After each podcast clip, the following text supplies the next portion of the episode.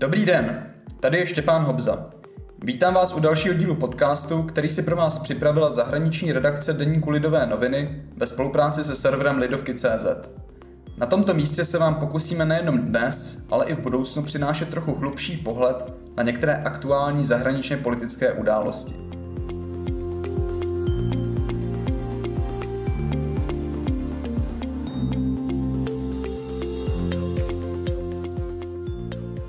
Tentokrát se budeme povídat o Slovensku. Je to náš nejbližší soused, kterému ale občas tak trochu nerozumíme. Ať už jde o jazyk, či o tamní politiku. V těchto dnech se tam sešlo hned několik krizí současně. Vedle pandemické situace se na Slovensku rozhořela také hluboká politická a vládní krize. Přitom je to skoro na den přesně rok, co vláda Igora Matoviče nastoupila do úřadu. I o tom budeme hovořit s Robertem Šustrem, kolegou ze zahraniční redakce Lidových novin, který přijal mé pozvání k mikrofonu. Kvůli pandemickým opatřením dnes spolu nehovoříme jako obvykle v naší redakční zasedačce, ale na dálku přes komunikační program jednoho nejmenovaného koncernu. Věříme, že i tak nám bude rozumět. Ahoj Roberte. Ahoj Štěpáne. Roberte, Slovenskem už několik dní hýbe vládní krize. V době, kdy natáčíme tento díl, tak ještě není úplně jasné, jak to dopadne, ale přece jenom. Eh, co bylo příčinou této situace? Skutečně šlo pouze o Sputnik V nebo problémy už dlouho, tak říkajíc, vřely pod povrchem a tohle byla spíš taková rozbuška? Ano, byla to rozbuška, byla to poslední kapka, jedno jak to nazveme. Eh, dá se říct, že eh, celý, celá ta podstata toho sporu má podle mého soudu dvě roviny a obě roviny už nějakým způsobem doprovázejí eh, slovenskou vládu od jejího vzniku. Už když se podíváme na eh, loňské jaro, kdy vznikala a kdy, dá se říct, eh, hned na začátku musela začít řešit pandemii, přijmout řadu opatření, tak už tenkrát ve slovenské vládě a v koalici existoval takový základní konflikt mezi skupinou, kterou bych označil jako skupinou rozvolňovačů a mezi druhou skupinou, kterou byli v uvozovkách uzavírači. K těm rozvolňovačům patřil bez zesporu eh, ministr hospodářství a vicepremiér Richard Sulík, eh, zároveň předseda eh, pravicové liberální strany Sloboda a Solidarita, který samozřejmě i z titulu funkce, že byl ministrem, nebo že je ministrem hospodářství, ale zároveň předtím podnikal, má, má teda zkušenost z toho, jak se daří firmám hlavně středních, středním a malým firmám na Slovensku, tak z toho titulu, z této funkce a zkušenosti už loni na jaře požadoval, aby omezení související s pandemí byla eh, v platnosti pouze v dobu eh, nezbytně nutnou a aby v situaci, kdy to bude možné, se začalo s postupným rozvolňováním. Naopak v té druhé skupině těch eh, takzvaných uzavíračů byl premiér Matovič a druhá polovina vlády, kteří naopak se domnívali, že ta situace je natolik mimořádná, že je prostě třeba zmrazit eh, veškerý veřejný život i život eh, ekonomický, to znamená zavřít firmy a prostě, aby, když to řeknu hodně zjednodušeně, lidé nechodili po ulicích a do práce, ale aby pokud možno byli doma nebo pracovali z domova. Tenhle ten základní konflikt, který už byl na jaře, se potom podařilo trochu oslabit tím, že Slovensko mělo štěstí, že se ho pandemie hlavně v porovnání s tou současnou situací vlastně dotkla jenom velmi lehce. Slovensko mělo velmi pozitivní čísla loni na jaře, ať už jde o počty nakažených, ať už jde o například obsazenost lůžek v nemocnicích. Konce si pamatuju, že se tam snažili i třeba štáby amerických sdělovacích prostředků zachytat, zachytit informaci, jak to Slovensko zvládlo. Vycházely dokonce články v New York Times o tom, že o slovenském zázraku pandemickém. Nikdo si to tenkrát nedokázal vysvětlit, proč na tom bylo Slovensko v porovnání s ostatními i sousedními státy, včetně Česka, tak výrazně dobře, ale té situaci uvnitř vlády to pomohlo, že prostě ta opatření omezující eh, veřejný život, ekonomickou činnost eh, mohla být skutečně po řekněme dvou týdnech eh, nebo po třech týdnech, abych to zas tak nepřeháněl, mohla být skutečně opouštěna a v nějakém postupném kroku až někdy do poloviny června se to, dá se říct, podařilo znormalizovat. To je ten první problém, který vidíme i teď v té aktuální situaci mezi tedy těmi, co chtějí rozvolnit a naopak těmi, co, co eh, chtějí tu situaci dál spíš kontrolovat a raději teda mít to nebo nechat to Slovensko uzavřené. A pak je tam ještě druhý motiv, který zase podobně na jaře i teď eh, v té současné situaci hraje velmi rozhodující roli a to je osobnost premiéra Igora Matoviče, který tenkrát na jaře, když přebíral eh, otěže vlády, tak eh, to bylo ve velmi nezávidění hodné situaci, protože skutečně Slovensko zrovna vstupovalo do pandemie, bylo nutno, nutné rychle reagovat. A co si budeme říkat, prostě to by bylo i pro zkušeného politika velká výzva, velký úkol a Matovič žádnou zkušenost s exekutivní funkcí nebo s exekutivním působením předtím neměl. Takže pro něj to byla situace, že skočil nohama rovnou do vody. A v té době Matovič, eh, dá se říct, že se sice učil za pochodu, nicméně on dával tenkrát eh, na rady odborníků, hlavně epidemiologů, virologů, takže v zásadě se dá říct, že ta politika byla velmi konzistentní.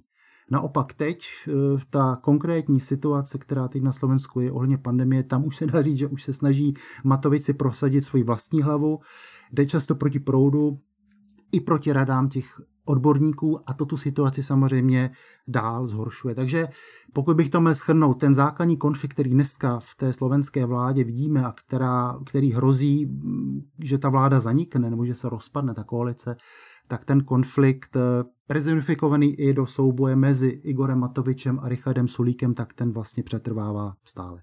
Eh, kdo je to vlastně tento vrchní rozvolňovač Richard Sulík? Je to přece jenom politik, který třeba v Česku není tak známý?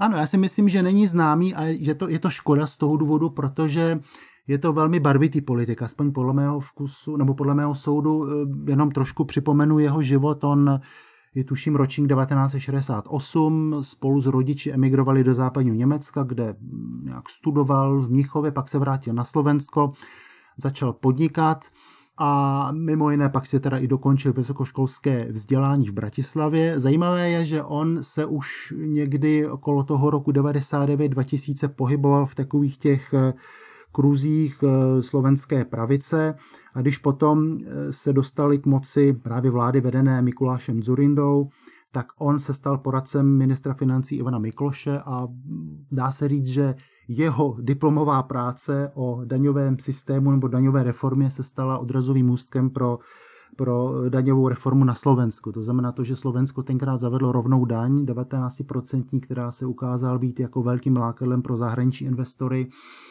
a vůbec nastartovala ekonomický rozvoj Slovenska, tak dá se říct, že to vychází právě z těch eh, sulíkových koncepcí. Později potom eh, založil stranu Sloboda Solidarita, stranu spíš, řekněme, pravicově liberální, možná částečně libertariánskou, která třeba v Evropském parlamentu spolupracuje těsně nebo velmi úzce třeba s českou ODS, je součástí té frakce Evropští konzervativci reformisté, ale také i s polskými konzervativci zpráva spravedlnosti, což znamená, že ta strana je do určité míry mm, euroskeptická a to také se stalo eh, takovým kamenem úrazu, protože když Sulíkova strana vstoupila do vlády v roce 2010, vlády pravicové vedené Ivetou Radičovou, tak eh, ta vláda jedním z jejich nejtěžších úkolů bylo rozhodnout o tom, jestli podpoří nebo nepodpoří vznikající euroval, což byla taková ta snaha zachránit Řecko před totálním bankrotem. Týkalo se to teda zemí eurozóny, Slovensko už v té době euro mělo. No a Sulík se postavil proti kategoricky, argumentoval prostě z pozic čistě prostě libertariánských i z pozic trošku, řekněme, eh, nacionalistických v tom smyslu, že proč by měli Slováci platit za dluhy, které nadělali řekové a podobně. Nicméně on byl tak důsledný, že ta vláda kvůli tomuto postoji skutečně padla. Takže od té doby Richarda Sulíka doprovází stín nebo pověst politika, který který je rozbíječem vlád a proto například e, i teď si počíná v té aktuální krizi tak opatrně, protože ví, že to samozřejmě vždycky bude doprovázet, vždycky prostě bude nakonec ten stín pochybností vyset, nebo zůstane vyset na něm, jestli nakonec e, prostě není on ten důvod, proč, proč ta vláda je v krizi a, a podobně. Takže to je ta osobnost. Ještě bych tam možná doplnil jednu takovou mm, zajímavou, možná pro českého posluchače zajímavou skutečnost a to sice, že Igor Matovič a Erika Culík se znají velmi dobře. Oni jsou, dá se říct, počátku spolu politicky vyrůstali, protože eh, možná trošku taková teďka vysvětlení z toho, jak vůbec funguje politika na Slovensku. Slovensko má na rozdíl od České republiky, když se volí do parlamentu, tak celé Slovensko jeden volební obvod. To znamená, že prostě kandidátky nebo strany nabídnou voličům prostě skutečně 150 kandidátů, takže ty, ty volební lístky jsou připomínají velké plachty s, 150 jmény. A právě eh, často řada stran se potom snaží na některých z těch míst eh, dát eh, k dispozici zástupců menších uskupení významných výrazných osobností v očekávání, že dostanou křížky, dostanou preferenční hlasy, tím pádem to tomu celku pomůže. A právě Igor Matovič, jistý Igor Matovič a skupina pěti lidí zakládající potom později hnutí e, obyčejní lidé a nezávislé osobnosti začali politice působit právě v rámci Sulíkovy strany SAS. To znamená, že oni dva se už rozešli teda jednou před několika lety, takže vlastně se znají velmi dobře, vědí, co může jeden od toho druhého očekávat a samozřejmě tím je i ta současná krize vládní koalice na Slovensku o to zajímavější, dalo by se říct možná o to pikantnější. Když se vrátíme tady k premiéru Matovičovi, on se docela rád střídí do vlastní nohy v uvozovkách. Nedávno například Ukrajince pobouřil jeho výrok o zakarpatské Ukrajině, kterou údajně Rusům nabídl výměnou za tu vakcínu Sputnik.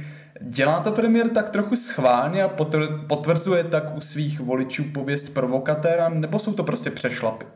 Tak určitě ta role provokatéra tu stále, myslím, je součástí jeho image. On ten svůj volební úspěch z loňského roku založil právě na tom, že provokoval, že byl tak trochu kombinací opozičního vůdce aktivistického politika, když prostě jel do Cannes na eh, francouz, eh, do Francie, kde natáčel prostě vily eh, slovenských politiků, oligarchů a postavil se před ně, říkal, tak sem přitekli vaše, vaše, daňové, vaše daně, jo? tady prostě si z toho pánové koupili vily a podobně, což mělo obrovský úspěch, protože to hned sdílel na sociálních sítích a podobně. Igor Matovič je teď už sice rok premiérem, to je pravda, ale pořád ještě není státníkem. On prostě nedorostl do té role státnické, což by znamenalo, že si musí lecos také odepřít, včetně těch různých prostě provokativních eh, eh, příspěvků na Facebooku, což je vůbec taková, řekl bych, jeho oblíbená komunikační platforma s veřejností, se svými příznivci, kteří mu tam samozřejmě všechno lajkou a tak a tím on se cítí jakoby dál ještě utvrzen v tom, že to, co dělá, včetně těch provokací, že, že je naprosto správně. Takže eh, tím se myslím jenom potvrdilo to, že, že Igor Matovič eh, skutečně ještě do té pozice premiérské, která teda má i tu silnou státnickou komponentu, nedorostl. A to je možná také jeden z těch důvodů, proč vlastně tak vláda je v té krizi, v jaké je, protože přeci jenom ten, od každého premiéra se očekává, že on v určité chvíli dokáže eh, třeba nějaké čistě stranické ohledy, ideologické ohledy odložit stranou a dívat se na věci z trošku z vyšší perspektivy a to prostě Matovič nedokáže. On prostě zůstal stále tím aktivistickým opozičníkem, který tam filmoval před těmi velmi slovenských oligarchů. Takže asi se už nezmění, ale to je prostě, řekl bych, ta, také jedna z těch podstat těch současných problémů i přesto, že Matovič ještě nedorostl do toho postavení státníka, je něco, co si ta jeho vláda může připsat jako úspěch, když třeba pomineme to zvládání pandemie v minulém roce? Eh, no já si myslím, že eh, dokud teda nepřišlo to rozhodnutí s tím eh, nákupem té ruské vakcíny Sputnik V, tak si myslím, že skutečně jedna z velkými pozitivních věcí, které byla i pro mě překvapením, byla ta relativně jasná orientace vlády směrem na západ, směrem prostě k transatlantickým strukturám. Matovič vždycky zdůrazňoval, že naše místo je v Evropě, místo Slovenska teda v Evropě, v Severoatlantické alianci, ve spolupráci těchto států i v rámci eurozóny, což byly tóny, které jsem původně od Matoviče jakožto politika nejenom aktivistického, ale také populistického nečekal. Spíš jsem si říkal, že bude tak nějak jakoby lavírovat, ale tedy ta orientace směrem na ten západ ta byla velmi, byla pro mě osobně velmi pozitivním eh, překvapením a určitě bych to vyzdvihl, že to je, že to je jedno z těch pozitiv. Stejně tak si myslím, že se je třeba také ocenit to, že se nenechal zlákat i třeba v rámci nějaké užší eh, spolupráce v rámci středoevropského prostoru i v rámci Vyšegrádu k takovému tomu, k takovým těm postojům, které známe třeba od Viktora Orbána, od maďarského premiéra, jehož mimochodem Matovič velmi obdivuje z hlediska toho, jak má v úzovkách situaci pod kontrolou, jak to tam má nastavené, jak třeba i komunikuje s veřejností, ale to, že zůstal, řekněme, na těch pozicích prozápadních, tak to myslím je určitě velká, eh, velká zásluha. A hlavně pokud to srovnáme s těmi předchozími vládami. Ty vlády vedené stranou Smer, což je strana, která se oficiálně deklaruje jako sociálně demokratická, ale spíše to taková, řekl bych, levicově populistická, tak tam vždycky bylo takové docela silné lavírování právě mezi Západem a mezi Ruskem. Vždycky tam měli takovou slabost pro nějaké ty, eh, ty prostě ruské postoje a pro jejich prosazování. Takže to bych možná vyzdvihl, že to je ten přínos Matovičovy vlády. Když tedy jsme u té slovenské orientace na západ, jaké tedy vlastně je to postavení Slovenska v širším rámci Evropské unie, ale i v užším rámci V4 zlí jazykové by třeba naopak řekli, že se o Slovensku mluví jako o v uvozovkách tom Eurohujerovi V4. Je to mm, přiléhavá přezdívka nebo zasloužená přezdívka? Nevím, jestli zasloužená. Faktem je, že Slovensko vždycky říkalo, že ono považuje skutečnost, eh, že se do těch evropských struktur dokázalo dostat, protože vůbec ta situace nebyla nějak vůbec růžová zpočátku, že v, dobách, v dobách vlády Vladimíra Mečera se zdálo, že Slovensko že všichni ostatní jednou do Evropy vstoupí a Slovensko zůstane mimo, protože ho tam nikdo hm, prostě nechtěl. Takže to, že se to nakonec Slovensku podařilo, eh, tak to všichni berou jako takový velký úspěch a to, že například Slovensko má euro a Česko ještě ne, to, myslím, vyvolalo u mnoha Slováků podobný efekt, jako třeba u Finů ve vztahu k Švédům, že oni mají eurošvédi, ne, nebo Irům ve vztahu k Britům. Prostě jsou tam takové určité momenty, které nakonec eh, prostě mají nějaký širší dopad na nějaké kolektivní vědomí, na nějakou kolektivní identitu. A v zásadě si myslím, že eh, Slováci jsou dnes eh, skutečně daleko víc proevropštější než třeba možná Češi nebo, nebo než kdokoliv jiný z těch eh, bezprostředních sousedů. Ještě jedna věc je, myslím, docela důležitá. Když jsme předtím mluvili o Matovičovi a jeho prozápadní orientaci, tak často to bylo na Slovensku tak v minulosti, že když třeba byl, řekněme, premiér nebo vláda byli prozápadní, tak třeba v prezidentském paláci seděl někdo, kdo takové to nadšení z západu a z, Evropy, z západní Evropy nezdílel, kdo naopak koukal směrem východním, anebo to bylo naopak, zase vláda trošku koketovala s východem a prezident byl, Andrej Kiska, toho mám na mysli, byl prozápadní, což vedlo mimochodem i k takové trošku bizarní situaci, že jednu dobu hovořil v jeden den Andrej Kiska před poslanci Evropského parlamentu a v ten týž den místo předseda, nebo předseda Slovenského parlamentu, takže druhý muž státu vystoupil eh, před poslanci Ruské dumy. Jo, takže tady vidíme tu určitou dvoukolenost.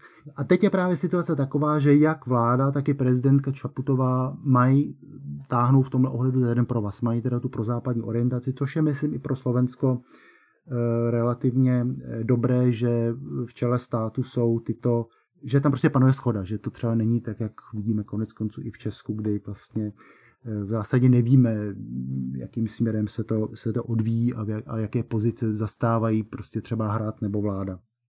Premiér a prezidentka jsou jednoznačně prozápadní, na druhou stranu z průzkumu veřejného mínění dlouhodobě vychází Slováci jako nejproduštější národ V4, tak čím to je? Je ten, je ten ruský vliv na Slovensku opravdu něco závažného? Já myslím, že hodně to souvisí s tím, že eh, na Slovensku je podle mého názoru daleko silnější taková ta, jsou daleko silnější takové ty proudy, které mají blízko k různým konspiračním teoriím, různé prostě dezinformační weby. A to, že jsou to významné skupiny, že mají nějakou relevanci, se ukázalo třeba při eh, posledních prezidentských volbách v roce 2019, kde se na třetím místě umístil kandidát Štefan Harabin, předtím předseda Sloven, nejvyššího slovenského soudu, minister spravedlnosti, člověk, který byl vlastně poplatný, dá se říct, Mečerově, Mečerovu režimu, kryl ty sporné amnestie. A ten se na tuhle tu pozici dostal v situaci, kdy ho právě velmi masivně podporovali různé ty dezinformační weby, kdy měl tam prostě každý den prostor velmi velký, kdy tam byl i vlastní pořady, které on moderoval, kde si zval hosty podle svého výběru. Takže jinými slovy, ukázalo se, že to má nějakou, nějakou sílu politickou a je to samozřejmě něco, co dlouhodobě bude muset i ta prozápadní část společnosti se s tím vyrovnat, ať už tím, že se bude snažit ty lidi, kteří mají k těmto názorům blízko, eh, přetáhnout na svou stranu, anebo prostě tím, že praktickým pojetím politiky dají najevo nebo ukážou, že ta západní cesta je lepší. Ono, když už jsme vlastně u těch dezinformačních webů, tak se to teďka také ukázalo i v souvislosti s očkováním, protože kdo věří různé prostě konspirační teorie, tak věří i teorii, že očkování je špatné, protože to znamená prostě čipování a znamená to kontrolu a tak dále a, a, na, a světovou vládu nebo prostě nový řád a tahle ta prostě hesla, která se tady vždycky objevují, a pak najednou byla paradoxní situace, že na Slovensko přišla ruská vakcína. A teďka najednou mnozí z těch konspirátorů byli trošku zaskočeni, protože proti jedné vakcíně mm, prostě bojovali proti západní a najednou ta ruská jako je dobrá. Takže to ukazuje ty paradoxy a určitě já bych ten potenciál těchto, těchto konspirátorů, když to tak řeknu, označil nebo ohodnotil možná, že to je tak 20% prostě společnosti a tím pádem teoreticky je 20% ve volbách, kdyby se to sečetlo. Když se ještě na závěr vrátíme k tomu zvládání pandemie, ty už si zmínil, že minulý rok na tom Slovensko bylo velmi dobře. Oni ten lockdown svůj vlastně pojali trochu jinak než třeba Česká republika. Pohyb tam byl omezený už delší dobu. Na druhou stranu třeba většina základních a středních škol byla otevřená. Čemu vlastně experti připisují to náhle zhoršení pandemické situace na Slovensku? No, já myslím, že to uh, hodně souvisí s tím, že vláda začala být uh, v těch svých rozhodnutích nekonzistentní. Zatímco na jaře, když Slovensko těsně před velikonočními svátky, vláda teda rozhodla, že Slovensko se skutečně uzavře, že budou uh, že bude zakázáno cestovat mezi, mezi okresy, což je vzhledem k tomu, že Slovensko je přece jenom ještě křesťanská země, kde prostě Velikonoce znamená, že křesťanské svátky, rodinné svátky, přesuny ze západu na východ, z východu na západ, tak to byl, myslím, velmi zásadní krok, který hodně přispěl k tomu, že se ta nákaze nešířila. Pak nastalo rozvolnění, což byla nejenom slovenská zkušenost, ale i česká a jiných zemí během léta.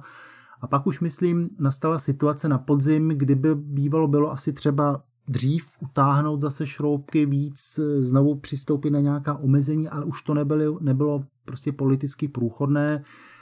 A vláda navíc v té době už eh, nevykazovala stejnou konzistentnost v těch svých postojích eh, jako na jaře. A myslím si, že mnozí říkali, no tak jako když ta vláda mění ty své, eh, ta svá doporučení nebo ta svá rozhodnutí tak rychle, no tak se jich nebudeme držet. Takže si myslím, že určitá nedisciplinovanost, jestli to tak mohu nazvat, je určitě jedním z důvodů, proč eh, ta situace na Slovensku mm, během toho podzimu a zimy se začala tak vyostřovat. A což je samozřejmě něco, co je něco, co nás, myslím, se Slovenskem spojuje, protože i tady u nás cítím v Česku určitou prostě nedůvěru ve vládu a vůbec v to, že to, co vyhlašuje, že také myslí tím, že to také myslí skutečně vážně. Takže to si myslím, že jedna věc. Druhá věc je ta mobilita právě po tom létě eh, byla daleko větší.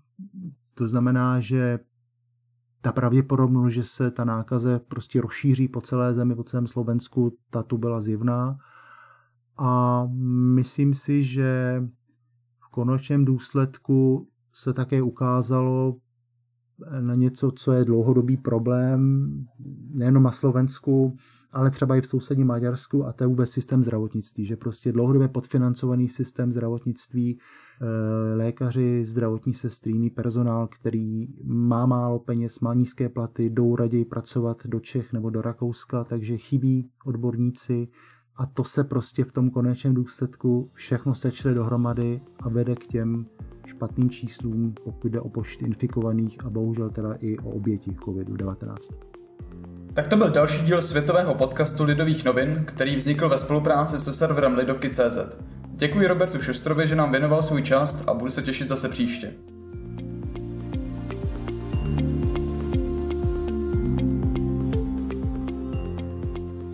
Nejenom tento, ale i všechny další naše podcasty najdete na webu lidovky.cz a na obvyklých platformách, jako například Spotify, Apple či Google Podcast. Pokud se vám tento díl líbil, klikněte si na tlačítko odebírat nebo sledovat. Za pozornost vám děkuje a všechno dobré přeje Štěpán Hobza.